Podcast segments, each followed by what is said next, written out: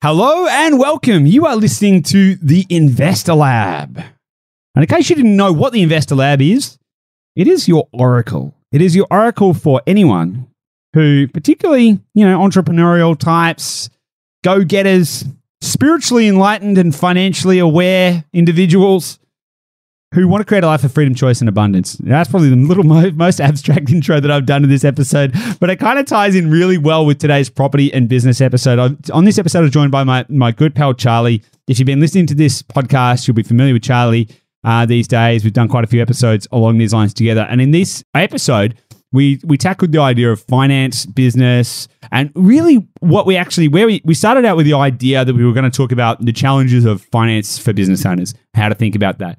We talked about some ideas around that for sure, and there's some really great um, tactical and practical advice around how to think about that. We also talked really deeply on preparedness, and we talked about how to think about the duality of business, real estate, and the different phases and cycles of those two ideas in in the bloating and the cutting and where to find your balance and how to how to think about getting yourself in a position to start to extricate cash from your business. So super impactful. I think this is a conversation that you probably won't have had before with with somebody else. So I really think you're going to get quite a lot out of this episode, whether you're a business owner or not. This idea of how to think about your current life and business today, and also building the life and business of tomorrow, and how that all ties together is is super super valuable. So, without any further ado, I can't wait to get stuck into this. Oh, but first, if you are watching this, listening to this, whatever you're doing, consuming this, subscribe on whatever platform you're on. means a lot. It really helps us to get the word out. Further to this, if you know somebody else who would benefit from this episode, just send it to them, text it to them, share it with them, send them a message, tag them in something, do whatever you've got to do to get them involved because the more people we can help, the better. And of course, if you want to find out more about us and how you can get involved and how we can help you and the resources that you can get and all of that kind of cool stuff, just head to theinvestorlab.com.au. So, without any further ado, I look forward to seeing you on the inside.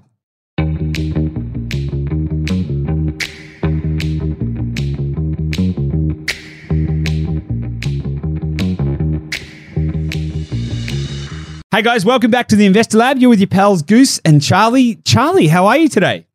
Excellent, Goose. I'm doing well. I'm really excited for this time of year. It is just such the season to take action in business and property. How are you doing? Yeah, doing really, really well. So I feel like the, the world is waking up. You know, I think broadly speaking, you know, we were actually just chatting off air before we before we jumped on here about the momentum that's being built, broadly speaking, and also the fact that, you know, it feels like everything's starting to come together. You know, we've got summer's arriving, COVID's seemingly did not to downplay it, right? But seemingly dissipating. The world's getting back to normal. I hear you guys down south don't even need to wear masks anymore and stuff like that. Not that I have a problem with masks, I'm right? Just putting it out there. I don't have a problem with taking precautionary measures to prevent people getting sick, but it's as an indication that things are moving in a, in a progressive direction. You know, the GDP has bounced back 3.3%.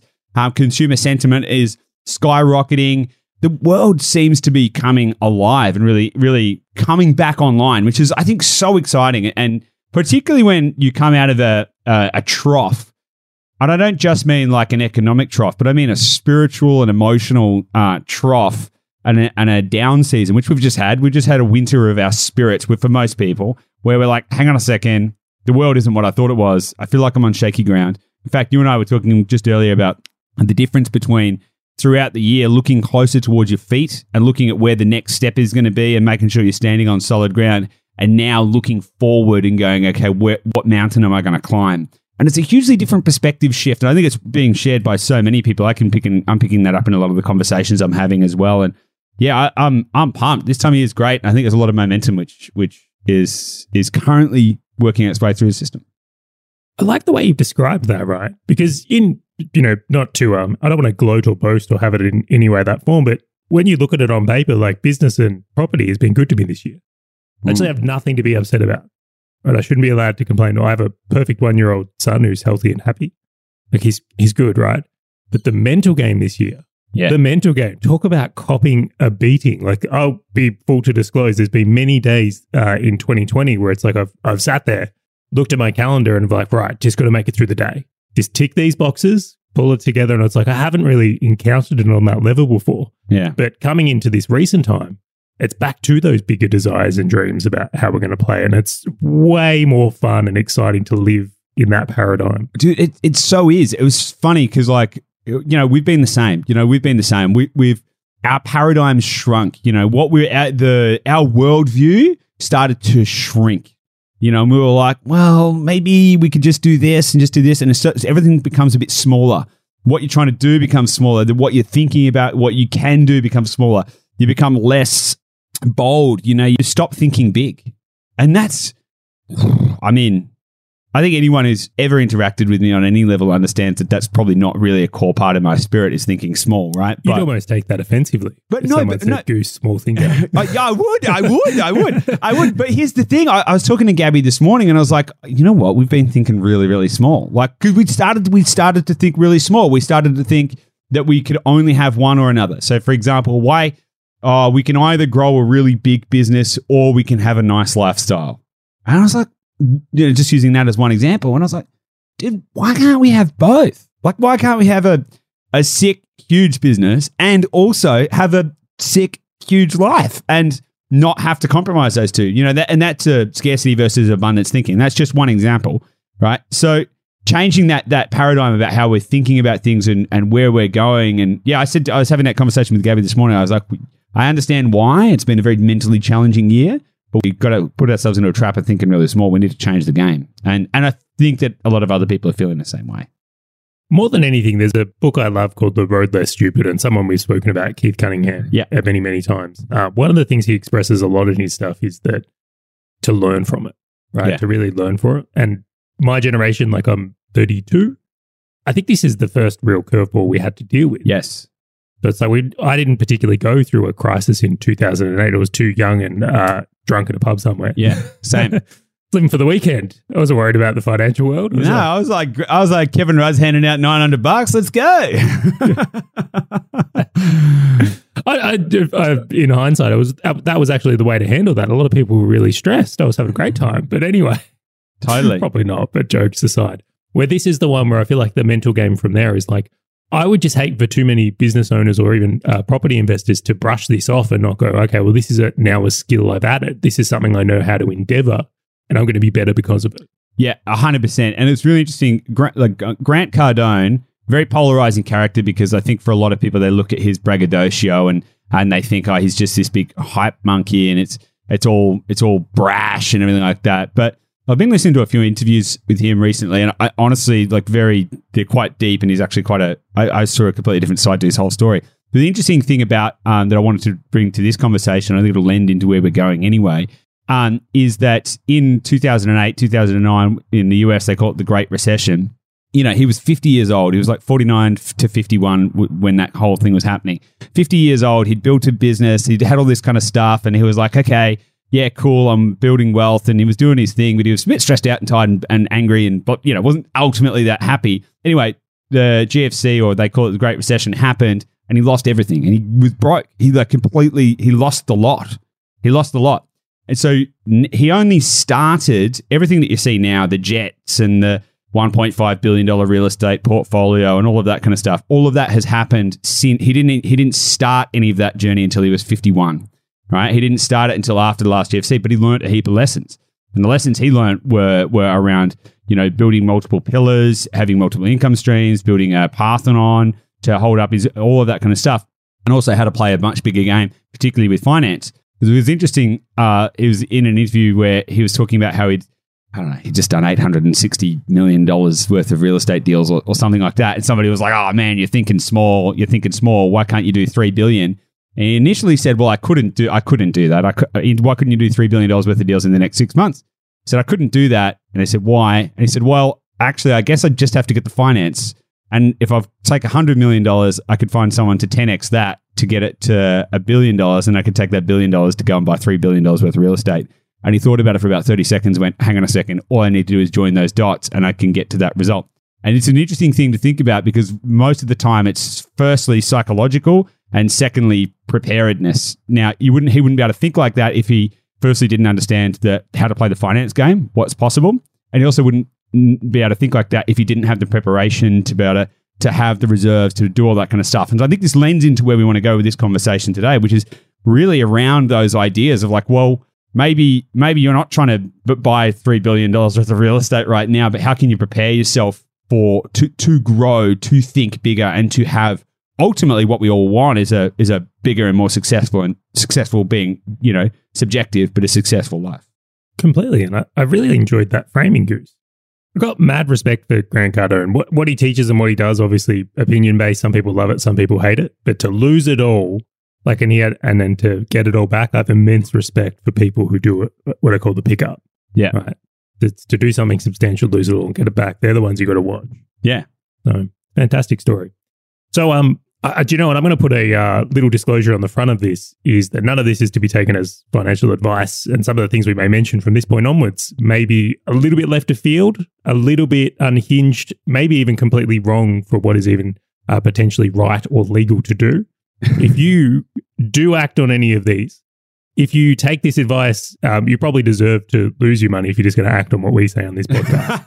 right? well, I don't know. You know, I don't Maybe, know. maybe, maybe, maybe, maybe. The point I would make is seek help from the right people, ensure it, do your own research, act at your own risk. Um, but nonetheless, That is- fascinating. And that is an official legal disclaimer. That is an official legal disclaimer for the things we're going to be talking about in this episode. I want that against everything I've said on this podcast. Hasn't anyone worked this out yet? I'm just winging it, right? You're a wealth influencer these days. It's cool. It's cool, man. All right, awesome. So, finance is a nightmare for everyone, right? But Yep. Particularly recently, I, I want to talk to your experience of this this year because I think that it's a good example of pretty much what everyone's been going through. Broadly speaking, though, finance has been very challenging for everyone this year. There are some unique challenges that business owners face in this context, but there's some unique challenges that a lot of people have faced. The climate is changing. and It has changed from where it was in the past as well. And I think there's some important distinctions to understand about those phases of the credit cycle too, which we can talk to as well. But why don't we why don't we start with sort of where how yours has gone this year, and we'll, we'll get in and around that. All right, so we'll start with the classic stories, and I think this happens for most business owners. Is they get into business, and the strategy becomes with your finances to pretty much minimize tax, to put things in your business where you can make your business as profitable as possible in the beginning through tax strategies and things that maybe don't have your income looking as good. Maybe you're reinvesting hard in your business and you can't take a wage. Maybe you just can't pay yourself while you're trying to set it up, and we we certainly did that for many years uh, following on from that, so we never really got into a habit of paying ourselves well or uh, doing things or really running our books in a condition that were set to obtain good lending.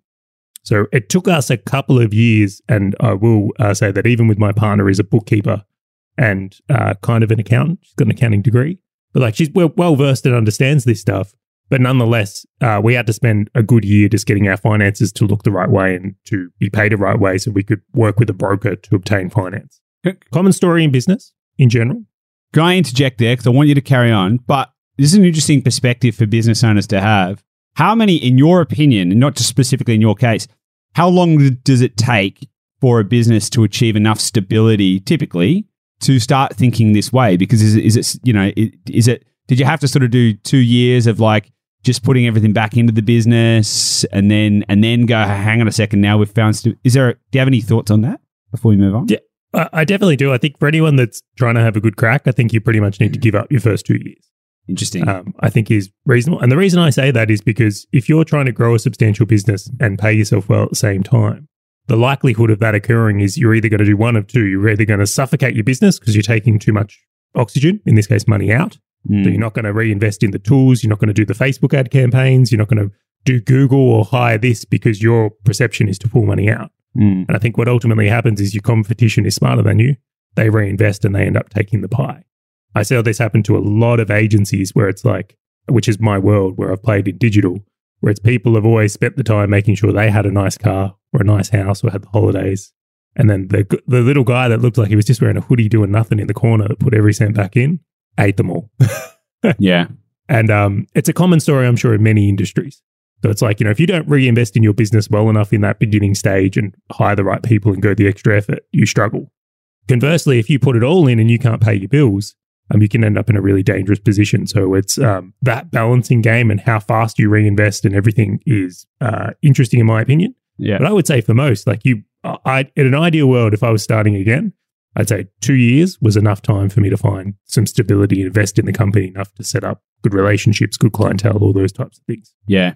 Yeah, it's interesting, isn't it? It's a fine, it's a fine balance between you know pushing the business as hard as they can in the first two years to get the momentum to, to get the flywheel effect to take hold, and also staying happy, sane, and healthy, and all and prosperous and stuff like that. But anyway, okay, cool. So you move past that point for you guys, and then you started thinking, okay, well we've got to we've got to start we want to start building wealth, and it took you a couple of years to get that side of things on track. Do you want to talk to that?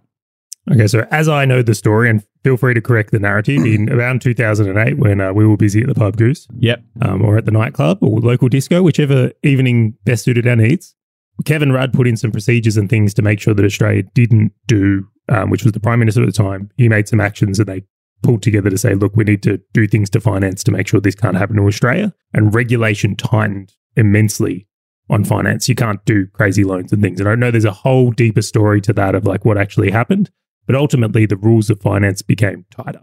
Yep. We, as business owners, obviously a number of years later, like uh, getting into the rules that allowed us to get finance was much stricter than they used to be. So it wasn't just going and seeing your local bank manager and saying, hey, mate, look, you know, I've got an alright business, like, hook us up with a loan. Meeting the requirements of this one, stability in your books. They like to see consistency. The deposit required, everything like that was actually much higher than many people would uh, endeavor or have to others. So, give you a few examples here is like we, they required 30% deposits for me um, because of the nature of being a business owner, the, long, the longer finance thing, those types of things really started to be what we had to put together. I have friends, and I'm sure we can do this, but because they were in like secure government jobs, they've been there like what was it, six pay slips or something, or six months, and then just bang, go go get it. You're good to go. dude. It's not six. It's not six months. You can do it with. well, You can do it now. This is not every lender, right? But there are a lot of lenders that some. Let me just rephrase that. There are some lenders out there, not just not loan sharks either, like legitimate legitimate lenders. One uh one pay slip and one full time employment contract. There you go. You know, obviously, the more you have, the more track record you have being in a in being an employee, the you know the better is more options you've got. But the reality is, it, there's a lot more bandwidth and a lot more leeway there where you can be like, hey, yeah, yeah, cool, cool. Like here's here's my last couple of pay slips and here's my here's my employment contract. Can I have some money, please? And it's a it's a, it's pretty unique in the di- difference, I think. So It's it's massive, and um, I guess I from their perspective, I completely understand that with the failure rate being so high in business. If I was a bank, I probably wouldn't want to lend to business owners either. Right? I, I completely get it. You're lending money to someone who's likely to fail. yeah, The stats are you won't be your business won't be around for as long as this loan will. yeah, totally. So it, I, I completely on the other side of it, earning potential is higher in business owners. It's you can't go to an employee, oh, you need to make an extra hundred grand next year. yeah, totally. The risk of you know, for lack of a better term, cooking the books though is is that is that that's where it comes in because it's easy for a business owner to say, no, no, no, no look, look, I, I'm earning two hundred thousand dollars this year, but the business is losing one hundred and fifty. You know, and so that's where the that's where the interplay comes in, and why they go, okay, well, we need to see the financials. The problem often comes though when you, know, for example, there was an interesting scenario that we had a client who was buying a property. Look, not a ridiculous property. Uh, I can't remember the exact numbers. Let's say it's around about three hundred and fifty thousand dollars. Like it's not a not a huge purchase. Uh, he's got plenty of capital. He's got three or four businesses, I think, and uh, his wife works for one of those businesses. Uh, And even though he was trying to go get, you know, it was the purchase was separate to the businesses, but because she wasn't an arm's length employee and all of this kind of stuff, she ended up having to go guarantor on his loan. And it, it was got very, very, very complex because all of these interrelationships, all because he's a business owner. Now, you know, if she had just gone to get finance, she could have just gone and gotten finance. Um, but because he was getting finance, and then some of the, you know, because it was his wife, their their combined bank accounts and her income was then tied to his business, and it very complicated complicated things massively. And I think there's like there's all these unknown and unforeseen trip hazards that people, particularly business owners, come across when they're actually trying to get into the game and get started. You know, there are there are other examples of people we know that who have got tech startup style businesses where the model, the model of the business is to lose money, right, for a really long period of time, raise capital and lose money. And even though that's the model, and they could be doing very, very, very, very well, right? They could be their business could be growing, everything could be great, all of the investors could be ecstatic, everything could be completely perfectly on track. But then when the director goes to try and find to get finance and says, "Yeah, well, let's just make up some numbers," but they say I earn like one hundred and fifty thousand dollars a year, but they're like, "Yeah, but the business has lost a million. It's like, yeah, but that's what it's designed to do. That's how it works. you know, as far as the bank's concerned, it's they just they start to short circuit and they can't understand what to do with that. You know, It's fascinating you even bring that up, right? That even the sector you're in as a business owner matters now. yeah, I didn't think it would, but in that example there, it's like the banks don't know how to value that or they manage can't understand it. Yeah, So I'll tell you a conversation I had. This is hilarious. I, I um I wanted to get a new credit card. Um, I'm I'm a very I don't want to say risk adverse, but I'm a pretty um conservative guy in general. I think. Now I rang up to get a credit card from this company because I really liked something they had, which was they had a 60 day interest free period. My current card only had 30, and I was like, we're in a good shape. But if we had, if anything ever came up, 60 days interest free is substantially more time to fix any problems than 30. Let's get this credit card. So I went and I did the application and I, I got through to, I don't know what they call them, the person who reviews the credit stuff, the credit assessor, I think. credit assessor. Yeah, Yeah, so I'm on the phone to this person and um, I'm talking to them and they start asking me these questions and I can gauge pretty quickly that this isn't going to go well um, because they're asking me about what assets in the physical world would they liquidate to come past a credit card debt if it occurred. So like, does the business have any cars? Does the business have any equipment? Like I've got some media equipment, like I got some, you know, expensive cameras and, and all the rest of it. But ultimately, even though my business is highly profitable, even though we've got years of track record and I bank with them, right? They have all my money that I was disapproved for that uh, credit card. Couldn't get a $5,000 credit card because I wasn't creditworthy. They said the risk profile on me and my digital assets is way past their scope and they won't touch me. Yeah, it's it's fascinating, isn't it? Because I was having a conversation yesterday um, with a former business partner of mine. We don't no long, no longer run the business, um, but it still exists as a entity. Somebody else has an interest in it, right? Somebody else has an interest has an interest in it, and then so now the conversation is around how do we value the assets? You know, so we've got things like brand, we've got things like uh, database, we've got things like IP. You know, there's things like you know, there's still some tax credits and stuff. There's, stuff like this. So then it's like, well, hang on a second. You can look at this and say, well, there's like a million dollars worth of asset value here. But then, but then, how do you? Can you liquidate? you know, I probably I couldn't take that to the bank. You know, I couldn't go. I couldn't take it to the bank and go, hey, I've got this brand. Can you lend me some money because I've got this brand over here? You know, partly because it's a depre- depreciating asset and stuff like that as well. But it's a very interesting thing to think about. Like, what have, what have you got that's that is that is going to be a valid asset have a, a- what has asset value value to you might not have asset value to somebody else. So therefore how do, where is the true value of that? And also how does it benefit in the real world? Know, so there's a there's a bunch of stuff to unpack there. I've got another interesting one. So on previous episode we recorded, we spoke about a, a property that was a commercial property that was um I, I won't label it. You may still be trying to uh, someone may be interested in it who's better suited, so I won't give away any details. Yeah. Um, because someone might be taking it. But nonetheless, I'll, I'll give you another conversation. So we go to get commercial finance on this property. We're like, we'll investigate if we can get it. We call a bank. I won't name the bank. We're dealing with our broker and he's dealing with someone. And initially, our broker had said to someone, Oh, look, I've got someone interested in this property and they gave out terms. They said, look, it's a 35, 30 to 35% deposit, the 25 year loan, and the interest rate will be about 4%, 4.5% on that type of loan.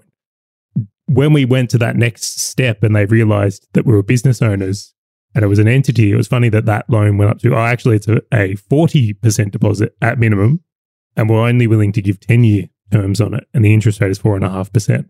So just That's purely brutal. on situation, they're like, that's how much they ramped up the risk profile based on us. that's brutal there are things that people can do though to prepare for this and we sort of started touching on that at the start what like preparedness i think is key so i'm going to talk to a, an obviously hypothetical situation right so but if you're a business owner there are some things that you can do to make things a little easier down the line. Now, long, I don't know. Right? Again, this I'll just talk about this hypothetical situation. But if you and your partner, for example, aren't married and you keep completely separate bank accounts and completely separate finances. Now, a lot of couples will say, "But we're together. We want to. We want to do this whole thing, you know, and that's great. But isn't the whole thing that we want to do together is have a prosperous life, right? And so if you can overcome that mental hurdle and separate your finances, so completely separate it. Don't have like, or try not to have any bills in in joint names. Completely disconnect them. that allows you a little bit more opportunity to be selective about where how you're framing up the finances and who's going to be doing what and and how and why. Now, the other way to think about that is that where it gets complex for business owners is when you're the director of the business and therefore your income is tied to the to the income or the finances of the business. So if you can disconnect yourself, uh, if you can disconnect um, people around you from the business, and you can extricate your own finances and all of that kind of stuff, you can then have selective directorship. So you could, for example, say, "Well, I'll be the director, and uh, my partner won't be a director," for example, and p- perhaps your partner could go and buy properties, right? And which is going to benefit you all along. And you can, you know, it's all good. Like I think if you're in a committed and loving relationship, there's no problem with that. But one, that's one way you can think about it. Now you can kind of take that to to multiple degrees, but I know I know a few business owners who that is kind of the core part of the strategy. So, for example, uh, one of our clients who is currently uh, currently PAYG accountant, starting her own accountancy uh, practice. You know, she's going to do it all remote and all that kind of stuff. Totally cool. I cautioned her. I said, once you transfer out of that PAYG and you go into your accountancy stuff, you're gonna you, you're gonna stuff up your borrowing a little bit. You're gonna go through this period that we're talking about now, where you may not be able to borrow. The chasm. The chasm. Yeah, it's the gap. It's the gap. You know, you got a two year chasm, right? Where it's two years if everything goes well, right? It's two years if everything goes well. If you make profit in year one and profit in year two, you've got two years that you can't borrow, basically, right? And once you've cleared the hur- hurdle, you're kind of okay. But if you lose money in the first year, which is pretty common, Yeah, well, then you've got two years to go from there. Exactly. Three. and if you lose money in the second year, or if you optimize for tax in the in either of the, like, you're gonna you just keep pushing it out. So you know uh, that so so what she's thinking about is okay, well, who else could be the director, so that I could be the accountant in the accountancy business, and take a PAYG salary from the accountancy business, and somebody else could hold directorship whilst it's going through the chasm. That's just a thought. It's it's fascinating, right? It's a really interesting thing. I'll, I'll use an analogy I mentioned uh, to you before. I'm, I'm a this might get a touch controversial. I'm a bit of a cycling fan, but I'm a particular fan. Is of, that the uh, controversial bit? That you're a bit of a cycling fan? No, I think I've said it enough on this podcast to be honest. But it's um, is it got Lance Armstrong, hugely controversial character. Obviously, got up to some naughty business in the '90s with uh, illicit substances and all the rest of it. What I find really fascinating about this guy is that um, I sincerely believe that he is just on a whole nother level. Like whenever you watch his interviews or wherever you look at it, like you realize him as a person is he's a win at all cost person. And it's if you look to some of his behaviors, I think they apply here. So when Lance was going out to like win the tour, right, that was his whole thing. The first thing he did is he said, right, we're not going to win any other races. We just do this. So he restructured the whole team just to win the tour because that was all that mattered to them. Hmm. Now, a lot of people predecessant to that and before that would try and win the Giro or the Dispania or other events that are important in cycling. Where it was like, well, that just moves us away from what the actual goal is. We're here to win tours. So I would make the claim and argument here that if you're serious about combining business and property, like you want that to be your vehicle, that you're going to have to make choices in your business that aren't fully optimized for business. Hmm. So we talk about the idea of being this preparedness to buy property we're talking about in this example here. If you've been making decisions to make the business as big as it can be, you're probably not making the decisions to be prepared for property. Yeah. If you're taking on massive debt and plant equipment and a business model that loses a couple of hundred grand a year or a million dollars a year to get there, well, really you saying, well, I'm optimizing for business success. And we've covered optimizing for wealth in another episode, which I thought was a really interesting idea. But you've got to play it differently in the prepared stage. I think entering Totally. business blind and picking a business model blind and then trying to somehow make it fit that you can, you know, as the example of what Lance didn't do, win all the races. So I'm going to have a hockey stick, lose money business. I'm also going to have a really exorbitant lifestyle and holiday houses and Yeah. all these things. And I'm going to do property. Like that just sounds like a disaster. And uh, every person that goes out in more recent time and tries to win all three events in cycling fails. yeah, No totally. can do it.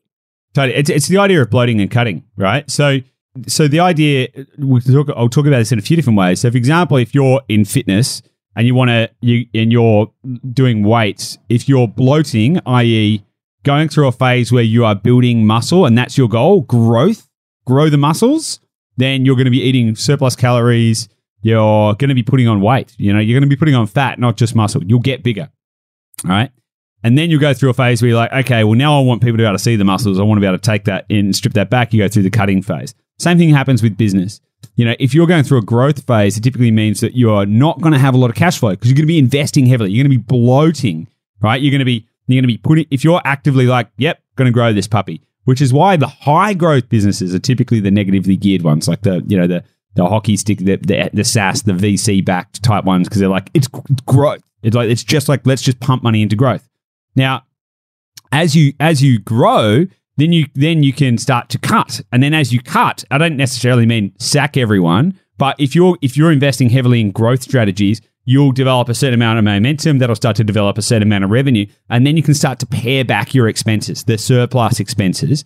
And you can start to go okay where can we start to trim some fat off and get it back lean? And then you can start to pull out the cash flow. Now as we were talking about in the preparedness of, of, of business and property, you're optimizing for those two kind of things, right? You're going, okay, am I going to grow the business? Or am I going to take cash flow out? When you try and sit on the middle band, which sounds great, right? Okay, well, how could I grow and have cash flow? How could I build muscle and cut fat, right? How can I do that at the same time? And it's it's possible, but it's really inefficient. Like that's the thing. You can do it. You can do it. You you actually can simultaneously change your body composition and increase your muscle mass and decrease your fat. It's just really inefficient. It's just not the most efficient way of doing it. And so, what can happen is that people don't get much momentum. And so they'll get to the same destination, but it'll take them a lot longer because they're trying to do both. And they're not thinking about, well, what phase of the cycle am I in? And that's an important thing to think about in, in business and property. Because if you're going through a phase where, okay, I want to go and build wealth outside of business, therefore I need cash flow, right? I need to be able to I need to be able to pull cash out. I need to have surplus cash in the bank. I need to be able to pull cash out without a compromise in the business. I need to be able to pay myself more, pay my partner more, whatever the structure of extricating the finances from the company are. You need to be able to do that, but you need to be able to do that without corroding your business. Now, in order to get to a position where you have enough of a moat to be able to do that, you need to focus on growth. You need to grow the business, right? Because otherwise, you're going to be pulling money out too early. You won't grow it. The business is probably going to fail. Then you won't end up with the property or the business that you want. You'll get none of it. And so understanding how to play those two cycles against each other, I think is a, is is a critical part of the sport, don't you? It's interesting that we've ended up here because this isn't the original even ideation of what we're talking in finances, which is common in our episodes, Goose. Yes. But this comes back to this idea of preparedness, right? Yes. How many people are actually prepared or even thinking about that? How many people are, are out there right now going, right, I know right now uh, for the next two years or whatever required to meet your financial things, we've had a good run in business. I'm flipping the gear now, and my focus is on being prepared to get a property, sticking that course, and not grabbing shiny opportunities or taking on excessively uh, silly moves in business or personal. Yeah. To to make that happen, like flick, flicking that switch with a, a conscience rather than uh, I think what happens for most, myself included. Um, uh, this is one of those things where it's like I'm trying to preach it out, realizing that this was me as well is going that you know a day happened where I wanted to buy a property and I realized how far away I was being prepared for that event. Yeah. Yeah, hundred percent. And this is, I think, uh, uh, and this is a big challenge. And understanding how to, what, how to think about that is really, really, really, really, really important. You know, it's interesting. One of another one of our clients actually, who was on PAYG but had a partnership. They've got like a like a permaculture farm, but it's kind of like a bit of a side. It's kind of like actually where they live and stuff. But it's structured as a as a as a partnership, and the partnership made a loss right? Which they were again, even though that they were using that as a tax offset against their PAYG, but again, even in that, that circumstance, the banks would love that. Yeah, they yeah, yeah. That. They were like, "Hang on, what's going on here? You got a business that loses money and stuff like this." And so they had a really hard time extricating those two things, even though he, you know, he's like, "I'm an engineer, man. Like, and I go and to get my engineer salary." So they had to go and try and find. They had to go and play he, he's very good at playing the finance game. I got to say, like he's, he's like probably better than me. I ask him for advice when it, when things get quirky, right? But he actually had enough knowledge in the space to go, okay, well, how can I get around this? Found different lenders, found different ways of doing the paperwork, so to speak, so that that would get him in the right position. But again, it's all about preparedness, and this is kind of the the function of what we're talking about here, because you know I can talk personally. Like when when we started this business, we didn't prepare. You know, we were like, yeah, cool, we're going to start this business. It's going to be great. And we like just we're going to be buying properties for ourselves, buying properties for other people. You, we can find the best properties. So we're in the hot seat, right? We're in the hot seat. And we didn't prepare. Like we just didn't prepare. And so it's like been a huge bump in the road for us to go through all this process as well. And so we're seeing it firsthand and having to navigate that that pathway too. And it's such a common thing that most people most people wouldn't be thinking about because as we touched on earlier, as we touched on earlier, I mean, if I were to if I were to say if I were to call, I was going to say call up Gabby. If I was to walk into the next room and say, Gabby, We can call it. I'm we- fine with that. All right, I'll call. If I were to call Gabby and say, Gabby, I'm out. I quit. I quit Dashdot, and um, I, you know, I resign as a director, and I'm out of here. And I would have walked down the street, and I don't know. There's a buyer's agency down the street. I've seen their shop front, which is quite funny. They've got a shop front. And if I were to go into that buyer's agency and say, "Hey, I'm a buyer's agent. Can I have a job? Um, but I want a salary," and they gave me a, an employment contract on the day, and they and and I worked for them for a week, and I got a pay slip, or two weeks, and got a pay slip. I could go- I could go and get I could go and buy a house. I could go and buy a house in I could go buy a house in two weeks, and that but and it's crazy to think that, right? the bureaucracy, right, is where I keep coming back to is like these, um, you know, it's this whole thing of like, you know, what we view as uh, means. And then I realize they've got to put rules in place to stop malpractice and a whole bunch of things going wrong. But it's like the bureaucracy of finance and what in theory seems like a good idea versus reality. But at the same time, maybe we're excessively uh, optimistic about our own futures. Maybe the banks are playing the numbers. We're sitting here going, "Oh, well, we, we could, we, we're going to be fine."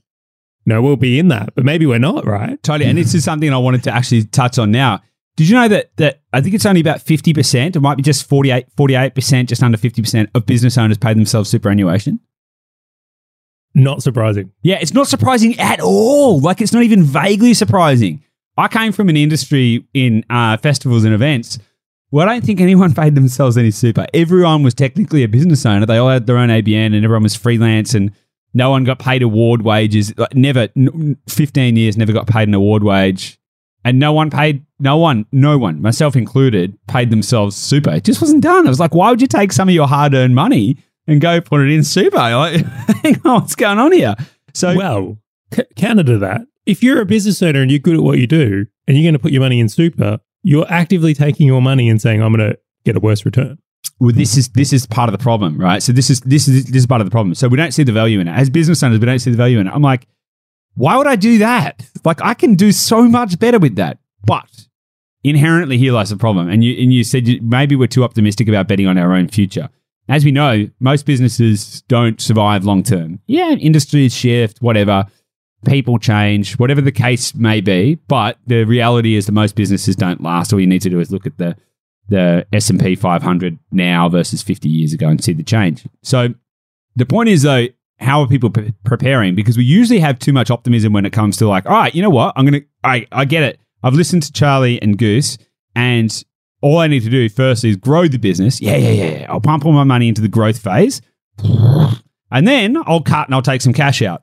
The problem comes when you're not, you're not again prepared because you might try and grow the business and then that might not go how you quite planned because you were too optimistic and maybe you overinvested. And this happens a lot in businesses where they're like, all right, cool, I'm going to do seven different strategies. Five of them will work, two of them won't. Bam, let's skyrocket this thing and it doesn't happen, right? And then they end up end up worse off than when they started. And so then they're constantly fighting this battle. At the same time, they're going, I'm not going to pay myself super because I can do better with that money. But the net result is that they might not be. Or alternatively, they, they get too caught up in the growth phase thinking, well, I'll grow it and I'll grow it. And I guess I'll just keep growing it. And eventually, like in five years' time, that's when I'll start taking money out. Or in seven years' time, that's when I'll start taking money out because I don't think about these things in shorter term cycles where you can bloat and cut and bloat and cut consistently a couple of times in a year. And so the net result is that they don't have any super, they don't have any preparedness, they don't build a moat, they don't have any reserves, and they're not actually doing any any real world estate planning. They're not actually saying, okay, well, what happens if all of this goes bad? What am I going to have that is going to provide me with wealth? What is the thing that is going to provide me with cash flow? Like, what happens if in five years' time I grow this thing and then it hits a stone wall and it dies? And I haven't created 50, 60, 70, 80, $100,000 of passive income through property. What if I haven't done that? And that's what I think the superannuation conversation is less about, or everyone should put money into some really poorly managed entity and more thinking about well what is my estate planning like how am i what is my wealth what is my wealth strategy with this and how does that tie with my growth growth strategy I'm concerned no one's even really playing this game right. They're just battling the trenches of business and not thinking about it at all. It's like, how, how many conversations have you had with people about this type of thing? Like, this is my first. it's not common spoke about, and that's part of the um, challenge here. I, on, honestly, I'll, I'll, frame it up. I think it would be a much easier game if you just focus on business or just focus on property and go and get it. It's the combination yeah. of the two that makes it more difficult. But also, some immensely higher rewards are possible if you nail this and pull it off. Oh yeah, oh yeah, and that's that's the that's the challenge because you're 100 percent right. You know, like just focus on you know like if you just focused on business, you'd probably you know it well it'd certainly be easier. Let's just say that it'd be easier. I don't know whether you would be better off. Like I don't I don't think I can honestly say that because I think that maybe yeah, but better off for how long and in what way and all of this other stuff. You know, like better off is pretty subjective. So it really depends. Again, what's the what's the function?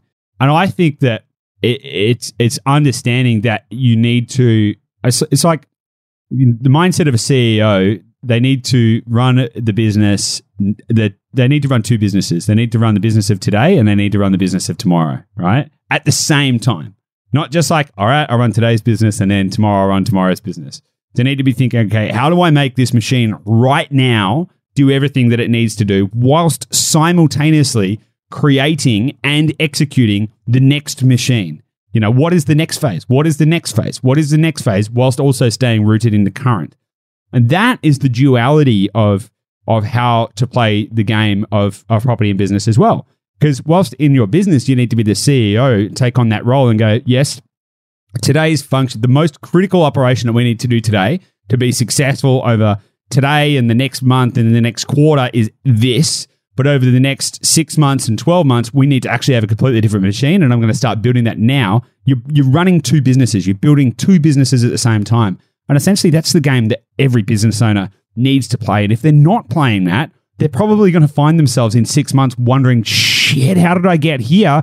And why isn't this machine the way that it should be in the current environment? So they get caught in that.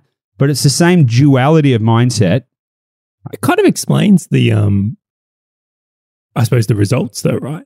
It kind of explains why so many people fail. Yeah. It kind of explains like when you start to layer these things in, it's like it, it's not shocking to me why the failure rate is so high. Look, I've been around a lot of business owners. I've been in this game for quite a while now. It's really fascinating to me that it's not necessarily like I've seen really smart people do huge blunders, like create a giant mess, and they're really smart people. And I've seen conceivably uh, people that are, I won't say idiots, but not far off. or to say there's a, you know, there's a crayon missing from the set, and yet they're crushing it. Yeah, it's funny, isn't it? So it's like it's not a smartness thing, but it's like you know what the way they come to this with the mental model, how they think about it, the wideness of view here, all plays a role in this preparedness. Yeah, this totally. Thinking paradigm. Totally. And I think one of the things that I think catches a lot of business owners out, out is that they will work really hard, then they'll eventually get the business to work.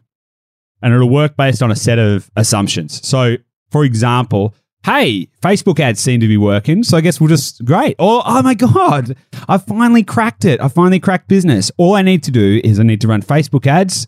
That brings in leads. And then I have a sales team. And then I have, oh my God, yes, I won. I won the game. I worked it out. All I need to have is this. And then all of a sudden, Facebook ads stop working. And they're sitting there going, no, no, no, no, no, no, no, no, no, no, no. Facebook ads work. This is our machine. No, no, no, no, no. And they keep putting more money and more money. And then the Facebook ads are performing worse and worse. They're like, no, I'm not sure. Must be the market. Must be something else. Must be this. No, no, no. This is the thing that works. This is the thing that gave us success. Uh, what? No, no, no, no, no. Everything else is wrong until it's too late. Until they're like, hang on a second.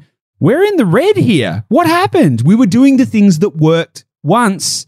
Why aren't they working now? And this is the idea of having to build two businesses, um, or three, or even four, even four. The more models that you can have in your mind of where the business is going, and to be consistently working on those at the same time as not corroding your current position in business, that's where the success will be found, right? And it's the same same duality that you need to think about with property. If you think about property as another business, you need to say, okay, in this duality or quadality or however many fragments you want to have in there, you need to say, what is my current cash flow business of today? Where is my growth business of tomorrow? Where is my cash flow business of the next day? And also, where is my real estate business? And how do all of these businesses serve each other? Because you're not gonna you're not gonna have one Say, I'm not to have like a buyer's agency today that does one thing and then a buyer's agency that tomorrow that does another. But one could feed into another, and the services could change. So that transition is the is the shifting between the two worlds, and it's the same idea of essentially positioning real estate investing as part of the business journey and working out how that integrates as part of that phase, those phasings. Completely. Com- I'm so into this ideation here, and I was just, oh, you know, I get reflective on some of these episodes, Goose, of just like, um, like the mixture of complacency and ego. Yeah. Right. At times in my own, um, at, to your point, was Google Ads for me. Right at this time, you know, not that you were pointing the knife directly at me, but it was this far away. I thought I'd worked out the secrets to the universe. I really did. And as click prices went up, and I, I was too proud, right? The ego kicked in. No, no, I've got this. Didn't ask for help. Didn't realign. Ego kept firing. Complacency kept firing, and like I dug myself a hole. Yeah, I was like, you you learn to eat that humble pie. I think most business owners have had uh, an experience in that world. But a fascinating conversation about viewing this in cycles and the duality. Yeah, absolutely, and I think that that kind of helps to to to coagulate the ideas of property and business because rather than thinking about it as two separate things, well, I have this business, and then separately I'm going to have some property. It's all part of the same machine, right? It's all part of the same machine, and it's the machine of your own life, right? That and that's that's that's where we need to meld these two things together, so you can start to think, well, hang on a second, rather than how do I become a slave to my business for two years to achieve a certain um, financial goal and all of that kind of stuff. And then how do I extricate that and go and have a have a lifestyle goal? Like how do we smash all this stuff together? So we started on finance and we ended up on duality. So I think this has been good. I feel like the duality covers finance though. Totally. And it's a, this bigger broaching topic of preparedness though, right? If you could think of your life and business and property as this duality and playing this short and long game and being prepared for the stages of bulking and cutting, or I think you call it bloating and cutting, or yep. whatever it is in that way, you stand to be better at the game of finance. Yep. Be more prepared and take that initiative. Yeah, absolutely. So, I guess the big message from this one is start thinking about the business that you're creating of tomorrow and start making those preparations now, financially, emotionally, spiritually. And that's what's going to set you up for greater levels of success and allow you to think bigger and play a much bigger game. It's been good, Charley. Been awesome, Goose. See you guys on the next episode.